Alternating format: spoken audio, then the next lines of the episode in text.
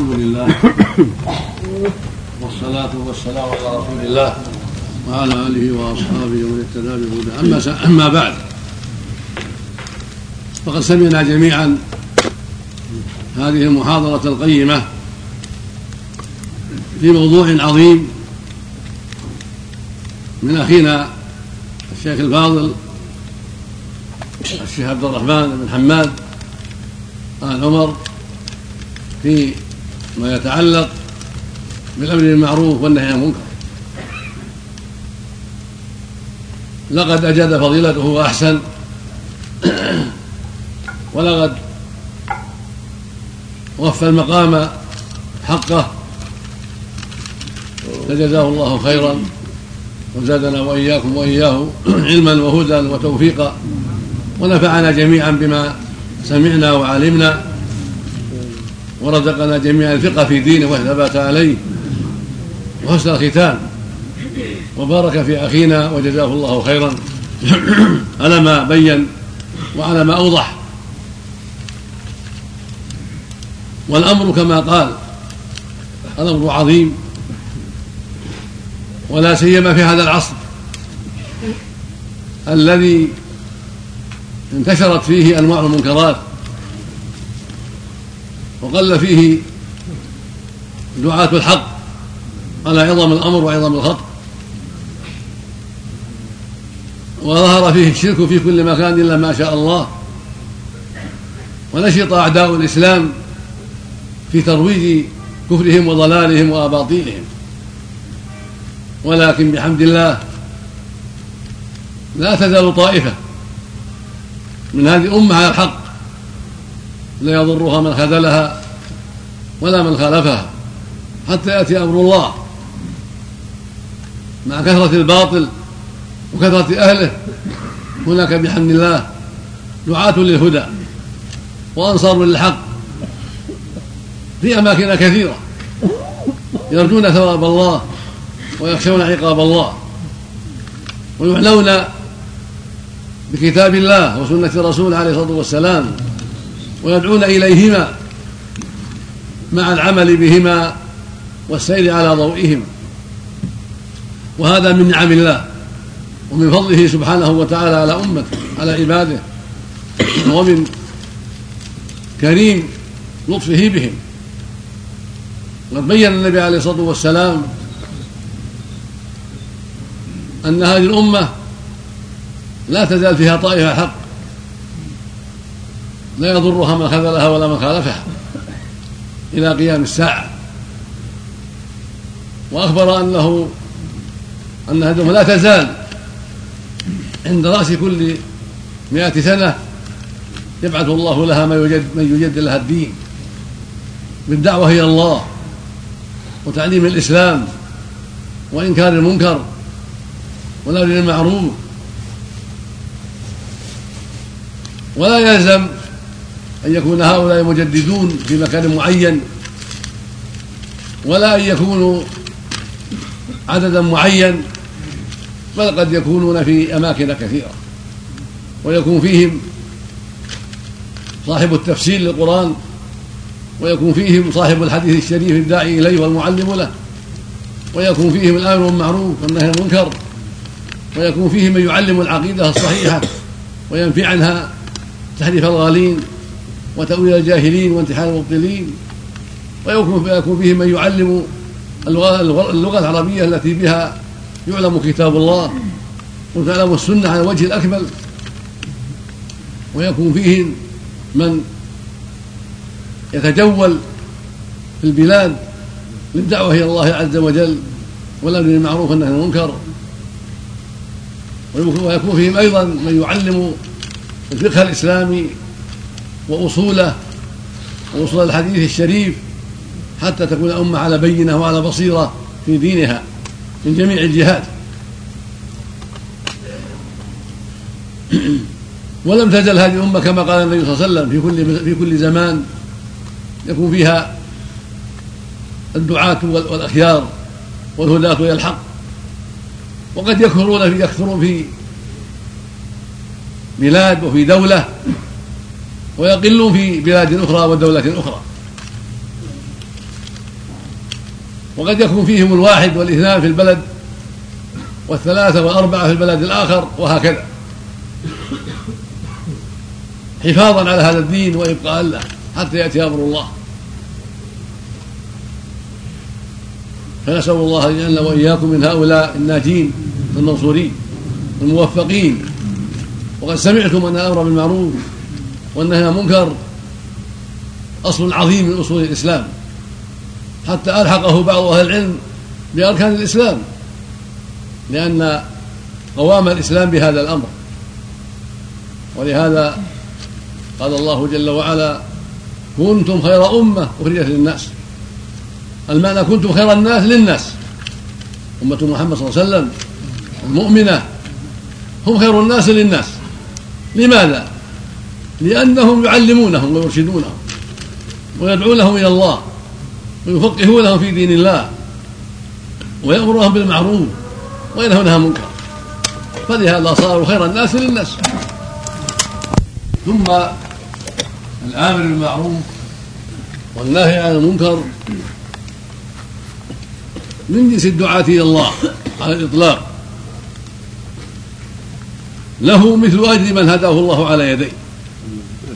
له مثل أجر من هدى الله على من هداه الله على يديه. إذا أمرت أخاك بمعروف فبادر وسار إلى فعله بأسبابه. أو نهيته عن منكر فبادر إلى تركه بأسبابه. أو دعوته إلى الخير من دون إلزام بل مجرد دعوة فاستجاب لهذا الداعي فلك فله مثل أجره كما قال الله جل وعلا من دل كما قال النبي صلى الله عليه وسلم من دل على خير فله مثل أجر فاعل. والله يقول وتكن منكم أمة يدعون إلى الخير. الآية. ويقول سبحانه ولا أحسن القول ممن دعا إلى الله وعمل صالحا وقال إنني المسلمين والآن المعروف والنهي عن المنكر داعي إلى الله عز وجل لكنه له مزية أخرى زيادة على الدعوة وهي أنه مفروض عليه أن ينكر المنكر إذا كان له قدرة. ويلزم بالمعروف كولاة الأمور والحسبة المهيئة لذلك والعاجز من جنس الدعاة يبين ويرشد. فكل آمر معروف ونهي عن منكر على بصيرة هو داعي إلى الله عز وجل. هو داعي ومرشد إلى الخير. ولكن إذا كان له قدرة امتاز على مجرد الدعوة بإلزام المعروف كالصلاة وأدائها والزكاة وأدائها وصوم رمضان وحج البيت وإزالة المنكر بقوة كإراقة الخمر ومنع الفواحش بالقوة من الزنا وغيره وتكسير آلات الملاهي وأشباه ذلك بما له من قوة وسلطان. فالذي يهدي الله على يديه بسبب أمره بالمعروف ونهي عن المنكر وبسبب دعوته إلى الله يكون له أجر عظيما ويكون مجاهدا في سبيل الله. قال النبي عليه الصلاة والسلام ما بعث الله من نبي من نبي في أمة قبلي إلا كان له من أمة حواريون وأصحاب يأخذون بسنته ويقتدون بأمره ثم إنها تخلف من بعد الخلوف يقول ما لا يفعلون ويفعلون ما لا يؤمرون فمن جاهدهم بيده فهو مؤمن ومن جاهدهم بلسانه فهو مؤمن ومن جاهدهم بقلبه فهو مؤمن وليس وراء ذلك من الإيمان حبة خردل خرجه مسلم في صحيحه وقال أيضا عليه الصلاة والسلام من, من رأى منكم منكرا فليغيره بيده. فإن لم يستطع بلسانه فإن لم يستطع بقلبه وذلك أضعف الإيمان. خرجه مسلم أيضا. فالأحاديث في هذا كثيرة. والأمر بالمعروف أنه المنكر واجب على الجميع. أصله واجب على الجميع. ولكنه فرض كفاية بالنسبة إلى منكر معين. الله جل وعلا أوجب على الجميع وجعله من أوصاف المؤمنين والمؤمنات حيث قال سبحانه والمؤمنون والمؤمنات بعضهم أولياء بعض يأمر بالمعروف وينهون عن المنكر. كل مطالب كل واحد مطالب وكل مؤمنة مطالبة بالأمر بالمعروف والنهي عن المنكر على حسب الطاقة. لكن في بعض الأحيان في بعض المنكرات يكون الواجب واجب كفاية فرض كفاية. إذا قام من الجماعة الحاضرين من يكفي سقط عن الباقي. فلو علم منكر في قبيلة أو في قرية أو في بلد وجب على أولئك أن ينكروه فإذا قام به واحد منهم تقدم واحد من القبيلة أو من القرية أو من المدينة فأنكر هذا المنكر وأزاله كفى كفى عن الناس فسقط عنه بسببه وفاز بثواب ذلك وأجل ذلك.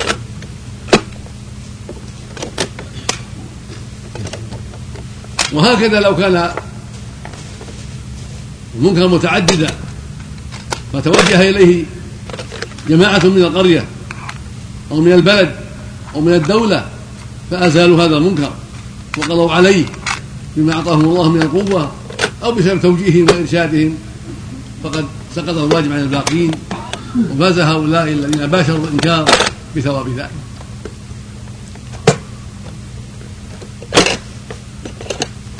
ثم من القواعد العظيمة أن يراعي الإنسان العواقب كما بين لكم أستاذ عبد الرحمن. لا يقدم حتى ينظر في الأمر. إذا كان الأمر قد يكون له عواقب سيئة فلينظر. فإن كان إنكاره لهذا المنكر يزيله ويقضي عليه وليس بعده مخلفات أسوأ منه. فليبادر بما أعطاه الله من السلطة وينكر ذلك ويزيله. أما إن كان يرى بما أعطاه الله من العلم والبصيرة بأهل قريته وقبيلته ونحو ذلك. أنه إذا أنكر هذا المنكر ترتب عليه ما هو أنكر من قتال بينهم وسفك دماء أو وجود منكر أشد وأخبث من هذا المنكر ترك ذلك إلى وقت آخر. حتى لا يفتح باب شر أكبر من هذا المنكر. ولهذا الأصل العظيم أمر الرسول صلى الله عليه وسلم بأن بأن لا يخرج على السلطان إذا رأى الإنسان معصية بل يكره ما يرى من معصية الله ولا ينزعن يدا من طاعة لأن الخروج على السلاطين بسبب وجود معصية يسبب شرا كثيرا ومفاسد كثيرة وقتالا لا تعلم عاقبته. فلهذا لما سألوا النبي صلى الله عليه وسلم عن ذلك قال من رأى من أمير شيئا من معصية الله فليكره ما يأتي من معصية الله ولا ينزعن من يدا من طاعة. وقال لما سألوه ماذا يفعلون؟ قال أعطوهم حقهم وأسألوا الله الذي لكم. فالمقصود أن إنكار المنكر والأمر بالمعروف يحتاج إلى سياسة شرعية وإلى علم وبصيرة. ولهذا قال سبحانه قل هذه سبيل يدعو إلى الله على بصيرة. فلا بد من العلم والبصيرة والنظر في العواقب. حتى إذا أقدم أقدم على علم وعلى بصيرة وعلى أساس متين في زوال المنكر وحصول المعروف. وسمعتم أيضا أن من القواعد العظيمة أن درء المفاسد مقدم على جلب المصالح وأن إذا كان يترتب على مصلحة مفاسد كثيرة فوقها ترك المفاسد التي تجلبها هذه المصلحة فسد الباب وترك هذه المصلحة درءا للمفسدة فإن كان منكر مصلحة معين ولكن إذا كان يترتب عليه ما هو أشر وما هو أفسد ترك ذلك من باب درء المفاسد وجلب المصالح. وارتكاب أدنى مفسدتين أو المفاسد لتخفيف كبراهما أو الشيء الكثير الكبير منها وهكذا المصالح. إذا كان هناك مصالح مزدحمة ولكن لا يتيسر حصولها جميعا فإن المؤمن والآمر بالمعروف والنهي عن المنكر والداعي إلى الله يعتني بالمصالح الكبرى بوجودها والتحبيب لها والعناية بها وإن فاتت بعض المصالح الصغرى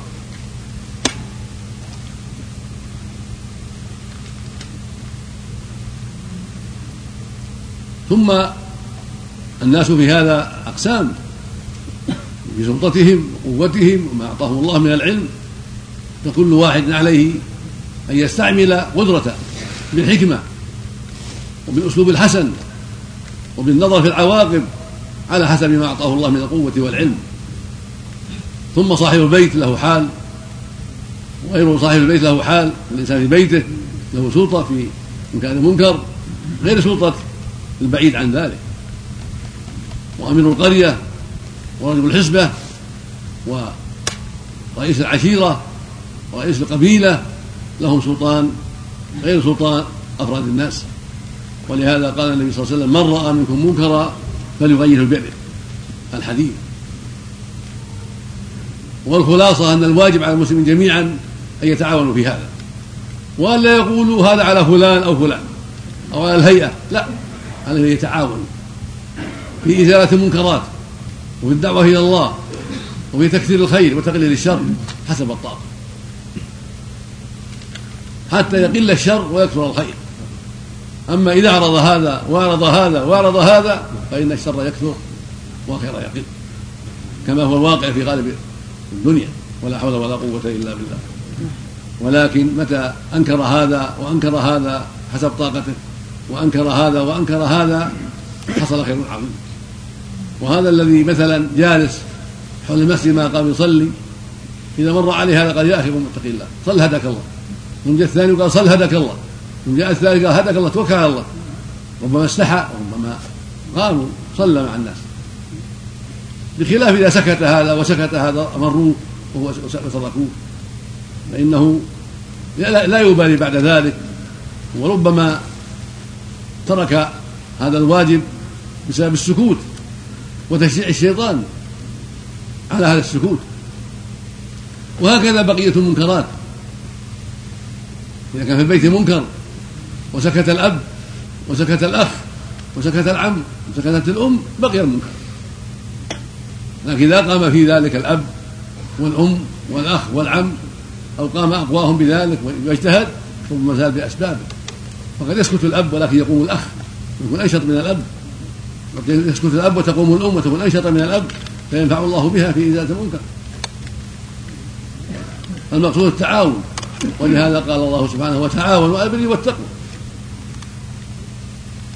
وهكذا بقية المنكرات في الأسواق وفي غير الأسواق وفي البيوت وفي الطائرة وفي السيارة وفي القطار وفي المركب في البحر الآخرة. يكون المؤمن عنده نشاط بالأسلوب الحسن وبالحكمة لا يغفل بل مهما استطاع قال الحق وتكلم بالحق ودعا إلى الخير وأمر بالمعروف ونهى عن المنكر يرجو ثواب الله لا رياء ولا سمعة بل يرجو ثواب الله ويخشى عقابه سبحانه وتعالى. ويعمل بما أمر الله به ورسوله.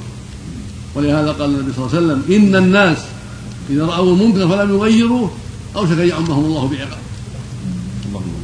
وفي الحديث الآخر يقول الله عز وجل أيها الناس مروا بالمعروف ونهوا عن المنكر قبل أن تدعوني فلا أستجيب لكم وتسألوني فلا أعطي لكم وتستنصروني فلا أنصركم ولا حول ولا قوة إلا بالله. نسأل الله جميع التوفيق والهداية.